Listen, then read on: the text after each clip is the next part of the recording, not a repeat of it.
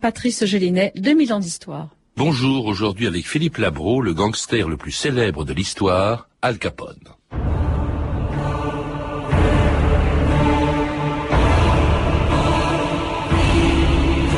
J'avais une envie folle de lui envoyer du plomb dans le ventre, mais je vous l'ai dit, j'ai toujours été un sentimental. Al Capone, mémoire.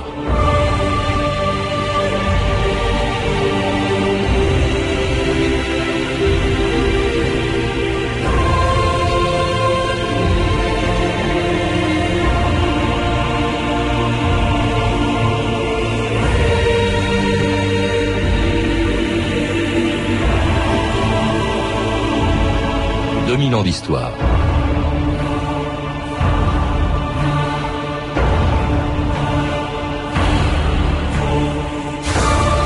Quand Al Capone est mort paisiblement dans son lit en 1947, on pouvait lire dans le Chicago Tribune Avec ce génie du crime en qui coulait le sang de nos pionniers, c'est un peu de la jeunesse de l'Amérique qui s'en va. Comme si cette Amérique que Capone avait mise à feu et à sang appartenait déjà au passé. Il est vrai qu'entre son arrestation et sa mort, 17 ans s'étaient écoulés et l'Amérique avait beaucoup changé. Elle avait connu le New Deal, la fin de la prohibition, les quatre mandats de Roosevelt, Pearl Harbor, la guerre et la victoire de 1945 qui avait fait des États-Unis la plus grande puissance du monde.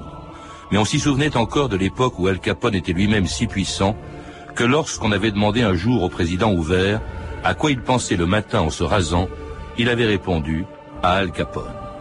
Dix ans plus tôt, pourtant, personne ne connaissait encore ce petit immigré italien de 20 ans, arrivé à Chicago en 1919, l'année où commençait la prohibition, qui allait faire de lui le gangster le plus riche et le plus célèbre de l'histoire. Tout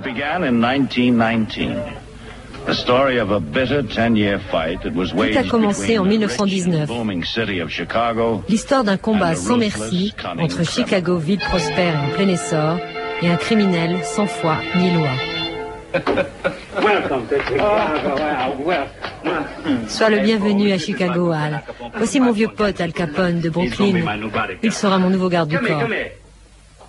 Le 16 janvier, c'est la prohibition. Il ne pouvait rien nous arriver de mieux. On va devenir riche. Je vais faire des affaires.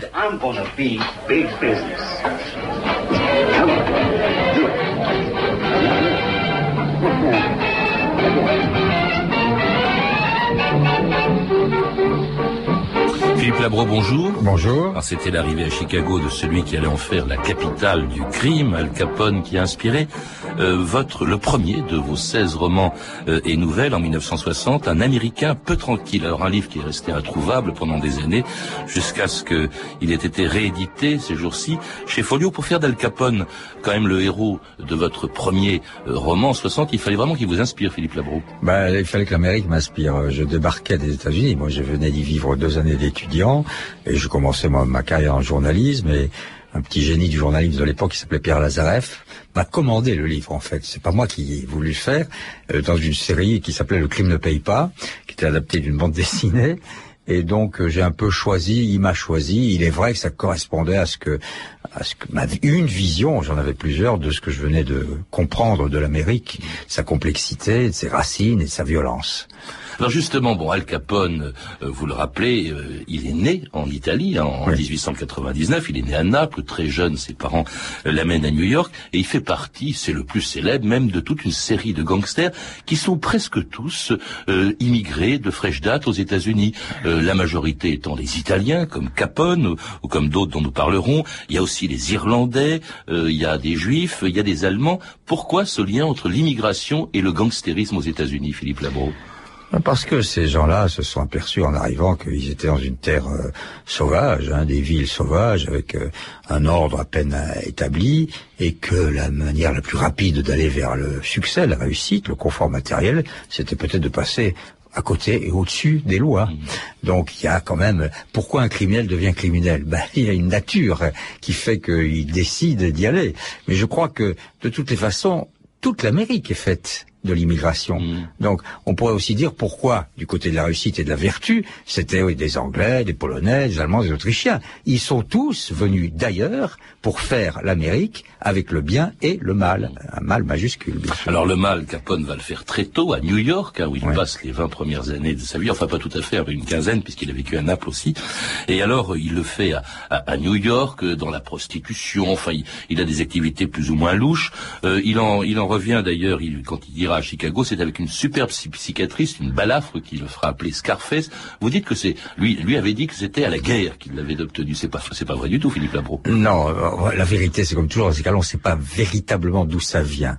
Moi, j'ai interprété parce que c'est un, comme vous dites très bien, c'est un roman, mon livre. C'est pas tout à fait une biographie très officielle, très documentée. Non, mais j'ai vérifié que ce que vous dites est vrai dans ce roman. Bon, ben alors ça hein va. Donc, comme j'ai écrit il y a à peu près 40 ans, il a simplement simulé la balafre euh, dans son camp d'entraînement de l'armée où il était engagé pour faire comme s'il avait pris ça au front, enfin au front de guerre bien sûr, au combat, et en, réalité, hein, oui en France bien sûr, puisqu'il devait partir avec les troupes américaines pour la guerre de 14-18, mhm. et sans doute pour avoir l'air plus dur, parce qu'il considérait, enfin c'est ma vision, qu'il avait un visage un peu poupin et un peu trop naïf, un peu trop innocent. Donc pour sortir de là avec une gueule de dur, eh ben il s'est balafré. Mhm. Voilà il s'est auto-mutilé. Alors il arrive à, Chicago pour se mettre au service de Johnny Torrio, hein, qui lui-même appartenait au gang du plus grand gangster de la ville, Big Jim Colosimo, un trio, une association qui n'allait pas durer longtemps, puisqu'un an à peine après l'arrivée d'Al Capone à Chicago, Johnny Torrio et Al Capone songeaient à se débarrasser de leur patron. Big Jim Colosimo. Il aurait voulu m'écouter il y a seulement un an. On pourrait avoir le monopole de la bière maintenant. À mon avis, il faudrait ne plus s'occuper de lui, monsieur Torio. Il faut vous mettre à votre compte. Alphonse, t'as du plomb dans la tête. T'es ambitieux. Et tu n'as peur de rien. Tu as des qualités qui peuvent faire de toi un homme important si tu mets entre mes mains ton habileté. Peut-être même ta vie. Je vous les donne, Padrone. Sur la tête de ma mère, je vous le jure. Ah, Big Jim. Big Jim. Un homme très bien. Il s'est montré bon avec moi. Il faut que ça se passe sans qu'il puisse avoir de soupçons, ni de peur.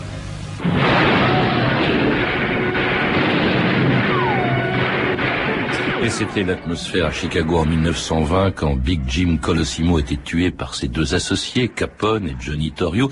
Qu'est-ce qui faisait, Philippe Labro, de Chicago la capitale du gangstérisme? Pourquoi pas San Francisco ou New York? Bah, New York, c'était pas une ville innocente. Hein, oui, il en venait. Euh, c'est là qu'il avait commencé. non, Chicago, n'oublions jamais, c'est les Américains l'appellent la deuxième cité après New York. Hein, c'est la deuxième ville la plus importante des États-Unis.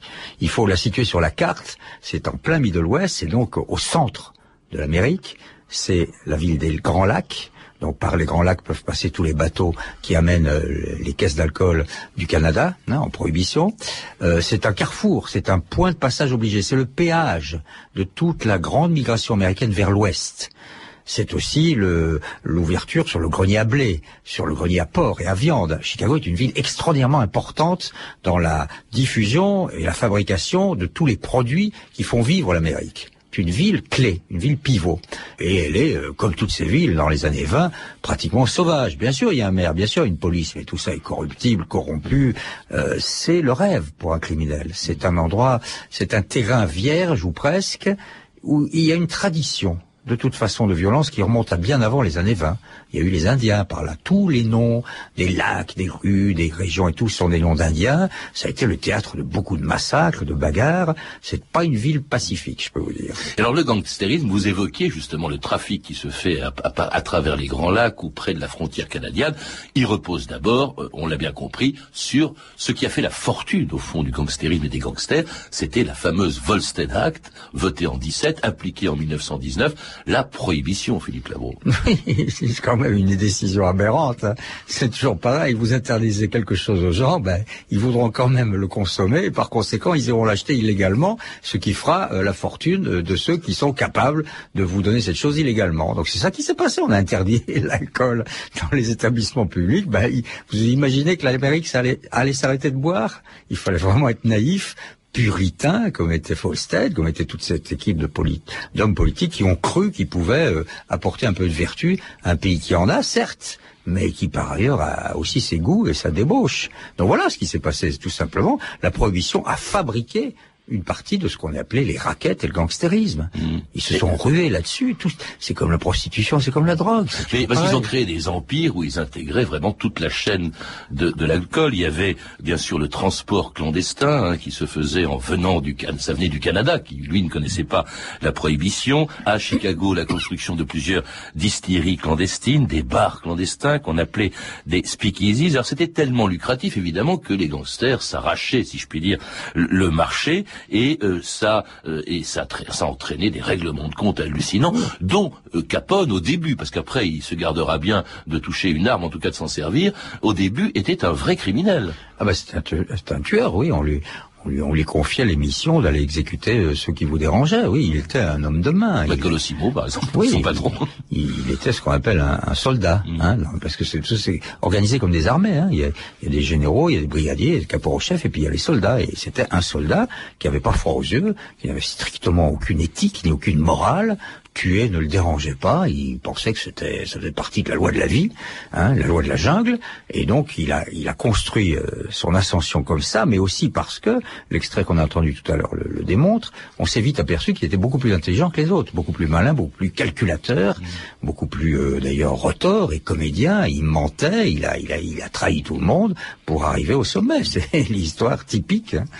Il ment tellement bien d'ailleurs qu'il a une superbe couverture parce que en dehors de ses heures de bureau, si je puis dire, ou de travail, il, il habite dans une maison euh, qu'il a achetée près de Chicago, à Chicago, et sur laquelle il se fait passer euh, pour un antiquaire, un marchand de meubles d'occasion. Exactement, oui, oui, mais ils sont tous achetés des respectabilités. Il y en avait d'autres. Souvent, il y des, des restaurants ou alors des, des blanchisseries, euh, des, des, épiceries. vous savez, ça ressemble énormément. C'est pour ça que c'est un film admirable à la trilogie du parrain de Francis Ford Coppola. Hein. Rappelons-nous le parrain Brando. Ben, Qu'est-ce qu'il a une, une petite entreprise d'olive. C'est pareil. Et derrière ça, il y a le vrai pouvoir, le vrai travail d'influence, le trafic d'influence et le terrorisme. On terrorise les autres, on les raquette. Tu payes, d'accord, tu survis. Tu payes pas, on te tue. Alors justement, parmi les gens qui avaient une belle couverture aussi, il y avait celui qui était euh, au tout début des, années 20, avec Al Capone, avec euh, Colossimo qui, est mort, avec Torrio, euh, un Irlandais hein, qui était au Bagnon. Alors lui, il avait une magnifique couverture, il était fleuriste. Et c'est dans son magasin de fleurs, vous le dites, qu'il a été assassiné, effectivement, parce que c'était un concurrent. Oui, au milieu des fleurs. C'était un concurrent, c'est ça, parce qu'on a, on a affaire à quoi? Tout simplement une guerre de territoire. Hein. Chacun a essayé d'avoir son quartier, mais le quartier suffisait pas. Il fallait qu'on l'étende un arrondissement et puis euh, pratiquement toute la ville. Donc euh, on se bat pour obtenir euh, d'autres raquettes. et jusque-là, la ville était à peu près partagée entre différents territoires, dont celui tenu par Aubagnon, les Irlandais eh ben, il a fallu l'envahir, le territoire, et le détruire. Mais la raison aussi, c'est qu'elle est ethnique. Hein. Il faut pas oublier, ce sont les Italiens contre les Irlandais, les, les Wops.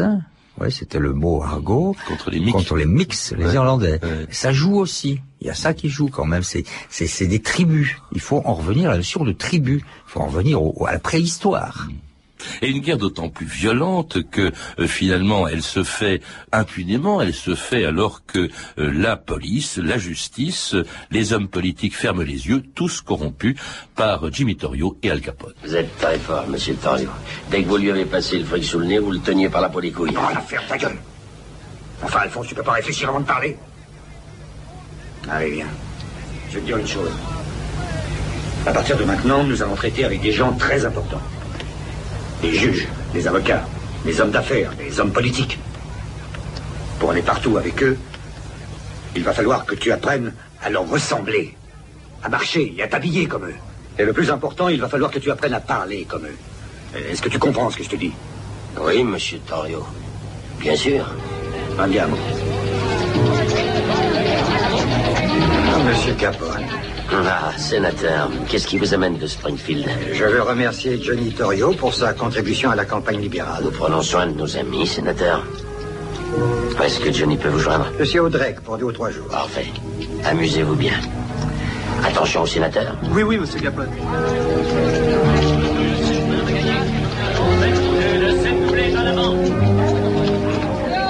C'était un extrait du film Capone de Steve Carver. Vous dites, Philippe Labro, que les trois quarts des, des bénéfices de Capone allaient directement dans les poches des politiciens ou de la justice. Je ne sais pas si ce sont les trois quarts, mais enfin une très très grosse partie, bien évidemment, puisque c'était grâce à leur protection qu'ils pouvaient impunément continuer son activité de racketteur et de criminel. Alors pour la simple raison, d'ailleurs c'est évoqué dans le cours extrait qu'on vient d'entendre, que tous ces hommes avaient besoin d'argent pour leurs campagnes électorales. Euh, il faut bien voir que du plus petit juge d'un comté, du plus petit shérif d'un comté au sénateur le plus important, euh, ce sont des gens qui ont été élus et qui souvent euh, sont pauvres, enfin sont plutôt... En tout cas mal payés. Oui, mal payés. Et, par conséquent, ils sont euh, sujets, pas tous, hein, n'exagérons pas. Quand je dis que tout le monde est corrompu, c'est un peu expéditif. Il y a des hommes honnêtes dans la vie politique américaine comme ailleurs. Enfin, une grande partie est, est susceptible d'être corrompue, d'être achetée. Alors en échange de telle protection, on a autant d'argent. Donc euh, on ferme les yeux sur telle raquette, on ferme les yeux sur telle maison close qu'on vient d'ouvrir, maison close qu'on ouvre, et puis peu à peu, c'est comme ça qu'on corrompt et qu'on affaiblit une grande partie du système municipal et ensuite même plutôt sénatorial, oui. Un système d'ailleurs que Capone, qui était autodidacte, connaît mal, et vous dites que c'est son comptable, Louis-Philippe Piquet, qui l'a initié à, à, ce qu'étaient justement les juges de paix. Alors il demandait, c'est quoi? Bah, Ils sont mal payés, mais ils sont élus. Alors le Chief Justice, qui est un peu au-dessus, mal payé, mais élu. Les attorneys, encore au-dessus, euh, qui sont euh, mal payés, mais en revanche, ils sont nommés par les politiciens, donc on va payer les politiciens. Et finalement, comme ça, il tenait toute la ville euh, dans ses mains, en tout cas les plus hautes autorités. Le maire, même à un moment donné, Dick Bill Thompson, je crois, avait été élu grâce à, l'argent que Capone lui avait donné pour sa campagne électorale. Oui, et ça, ça n'a pas prévalu uniquement dans les années 20. Hein. Il y a encore peu de temps, dans les années, disons, 50-60, il y avait de gros soupçons sur l'honnêteté, ou en tout cas la, la, la, virginité du maire de l'époque, qui était un, qui d'ailleurs avait une tête de big boss euh, à l'américaine, qui s'appelait Daley, Richard Daley. Son fils lui a succédé, mais la, la mairie de Chicago était censée être gangrénée de l'intérieur par toutes sortes de, comme ça, de pourboires, de corruption, de trafic d'influence. Oui, mais ça, pardon, euh, c'est la face cachée du dollar, si j'ose dire, n'est-ce pas? Dans une société où le dollar règne, où le plus important c'est quand même ça, le confort matériel. Je dis pas que c'est pas euh, ailleurs la même chose. Hein. Euh, on n'est pas en France non plus à l'abri de ce genre de, de travail, ou plutôt de non-travail. La face cachée du dollar, c'est ça. C'est pour réussir, il faut s'aider et se faire aider, et ils se font aider par des gens très très malhonnêtes. Et comme la, la ville était entre les mains justement des des gangsters, que la police fermait les yeux apparaît une autre activité, vous l'avez cité plusieurs fois Philippe Labro, c'est le racket, puisqu'il n'y a pas de police, puisqu'il n'y a pas de système d'assurance, l'assurance elle est faite par les gangsters qui raquettent les citoyens, et en même temps c'est assez curieux parce que finalement on l'aimait bien Capone à Chicago, on savait ce qu'il faisait, on s'en doutait, mais il était assez populaire parce qu'il savait aussi utiliser son argent dans des œuvres de charité. Bien évidemment, mais comme toujours dans ces cas-là. Et puis il avait son côté rond, alors bien sûr il y a la balafre qui n'était pas très jolie, mais il avait pas l'air d'un tueur. Il avait plutôt, on lui aurait donné, comme je l'ai écrit dans ce livre que vous avez la gentillesse de mentionner, un Américain un peu tranquille, on lui aurait donné l'Amérique sans confession. Et donc euh, voilà, les honnêtes gens se laissaient avoir. Alors comme toute euh, grande entreprise digne de ce nom, elle va se diversifier, euh, diversifier ses activités, surtout lorsqu'en 1924, je crois, Jimmy Torrio a tellement peur lui-même d'être descendu qu'il se fait d'abord lui-même enfermer en prison par la police avant de repartir définitivement en Italie et en laissant à son associé Al Capone ce qui est devenu un véritable empire. Ça ne va pas, Jake. Cette année, je veux que ces chiffres montent à 90 millions. Commencez, on va s'intéresser aux bookmakers du sud de la ville. Il y a que des négros qui jouent des petites sommes, ça n'a pas grand intérêt. Ah oui Tu sais ce que ça donne, ces petites sommes mises bout à bout? 200 000 dollars chaque semaine. Ça fait en un an... Euh, qu'est-ce que ça fait? 10 millions. 10 millions. T'appelles ça des petites sommes? Je ne sais pas, ces bookmakers noirs, c'est pas facile à voir. Je crois que Johnny ne se tape pas ça. Et maintenant, ne me parle plus de Johnny. C'est moi qui commande. Moi, Al Capone. Tu comprends ça?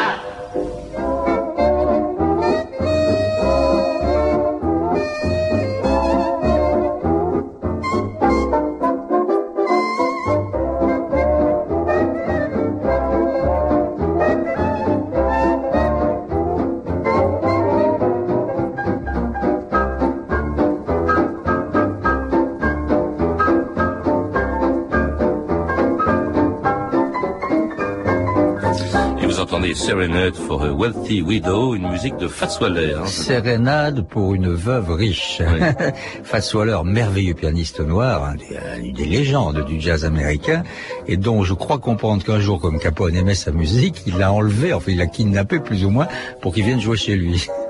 Alors à, ce moment-là, nous sommes au milieu des années 20, il a vraiment tous les pouvoirs euh, et c'est un empire qui s'est étendu dans tout le pays. C'est plus limité simplement à Chicago. D'abord, il a obtenu une espèce d'amnistie entre gangsters qui cessent de se faire la guerre parce que ça devenait impossible, ils en seraient tous morts. Et puis alors, euh, il, euh, il est partout sur la côte est, sur la côte ouest, également. Alors dans ce qui deviendra la maison où il mourra beaucoup plus tard, à Palm Springs, en Floride. ils allaient tous en Floride parce qu'il fait, il faut pas oublier Chicago, il fait très froid. Hein hiver, moins 20 degrés, et on l'appelle d'ailleurs la cité des vents. The Windy City. Donc, euh, ben, en hiver, on va en Floride, où là, il y a des palmiers, des jolies filles, la plage, du soleil, où on étale sa richesse, on se sert de sa richesse. Il faut bien en profiter. Hein. Donc, effectivement, Capone allait là-bas euh, de plus en plus fréquemment, c'était aussi ce qu'on appelle un status symbole, un symbole de son statut social. Et la Floride est elle aussi elle-même très corrompue. Hein. Alors il a une, immense fortune considérable. D'ailleurs, il se sert plus, enfin, il, il, agit plus directement. Il a ses hommes de main, donc il est absolument intouchable. Et vous dites, au fond, ce sont pas les fameux incorruptibles du président Hoover hein, euh, qui vont euh, réussir à mettre la main dessus. C'est le fisc, c'est son percepteur. C'est ça. C'est pas le FBI qui a, qui a fini par le faire tomber. Encore que ils ont produits euh, fournis euh, au fisc, justement aux inspecteurs des impôts, suffisamment d'éléments et de documents de témoignage, mais toujours est-il que, et c'est souvent ça l'Amérique, hein, il faut voir aussi que donc la loi a prévalu la loi a quand même imposé sa loi. C'est parce qu'il avait triché au fisc, bien entendu, il déclarait pas la moitié de ce qu'il gagnait, cet homme, puisque tout ce qu'il gagnait, était illégal, qu'on a fini par le faire tomber. C'est un petit comptable, une série de petits comptables inconnus, des petits hommes en gris, qui ont fait tomber cette espèce de magnat du crime. Ça a quelque chose d'absolument exemplaire. Il est arrêté donc en juillet 1931. Son procès va durer quatre mois et se terminer le 17 octobre 1931 par le verdict du juge Wilkerson. Mr. Capone, please rise. Monsieur Capone, levez-vous. Do you have any statement to make before your sentence? quelque chose à ajouter? Non, sir. Alphonse Capone, having been found guilty by a jury of your peers, Alphonse Capone, vous êtes reconnu coupable par le jury. Je vous condamne à payer une amende de 57 000 dollars, assortie de 30 000 dollars de frais de justice et je vous condamne en outre à 11 ans de prison.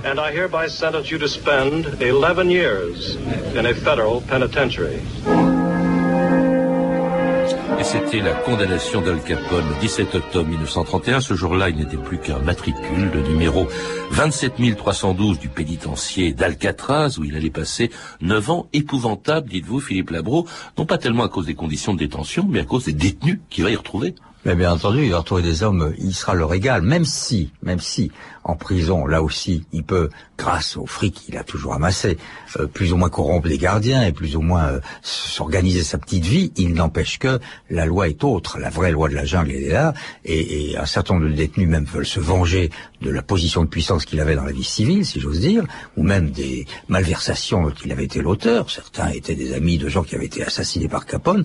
Donc il se passe autre chose là.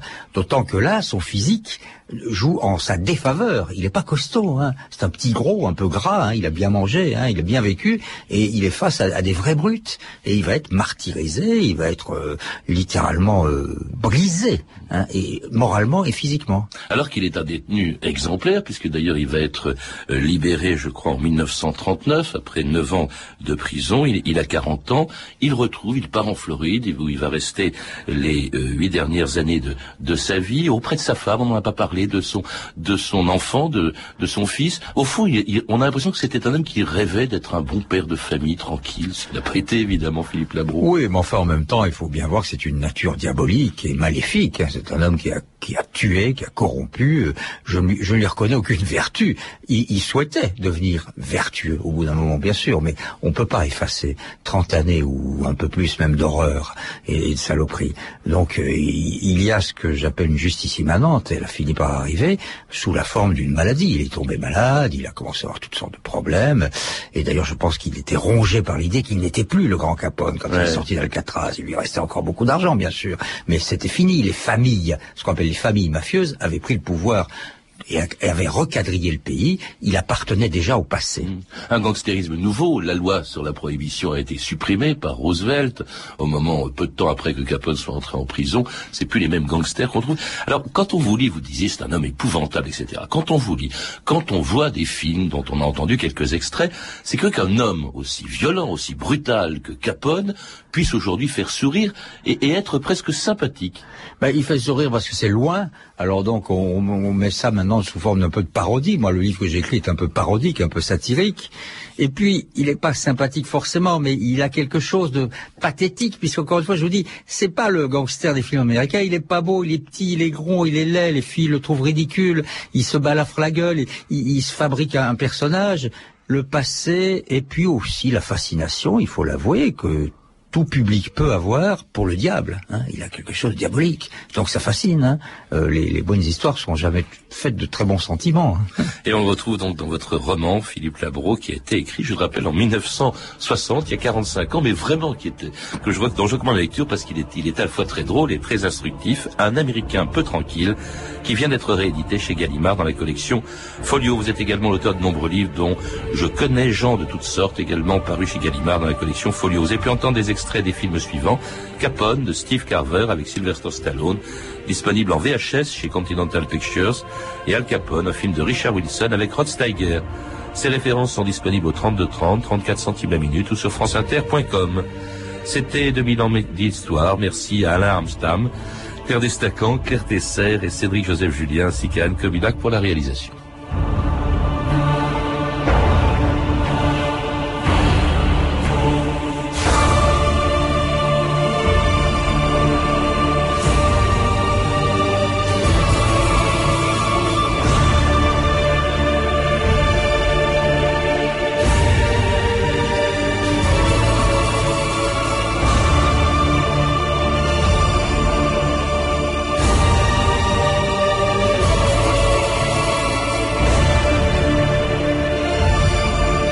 Demain, dans 2000 ans d'histoire, le dernier Premier ministre de la Troisième République, remplacé par Pétain en pleine débâcle le 17 juin 1940, Paul Reynaud. Il est 14h30, vous êtes sur France Inter et vous avez rendez-vous avec Eric Oswald. Merci Patrice Gélinet, à demain.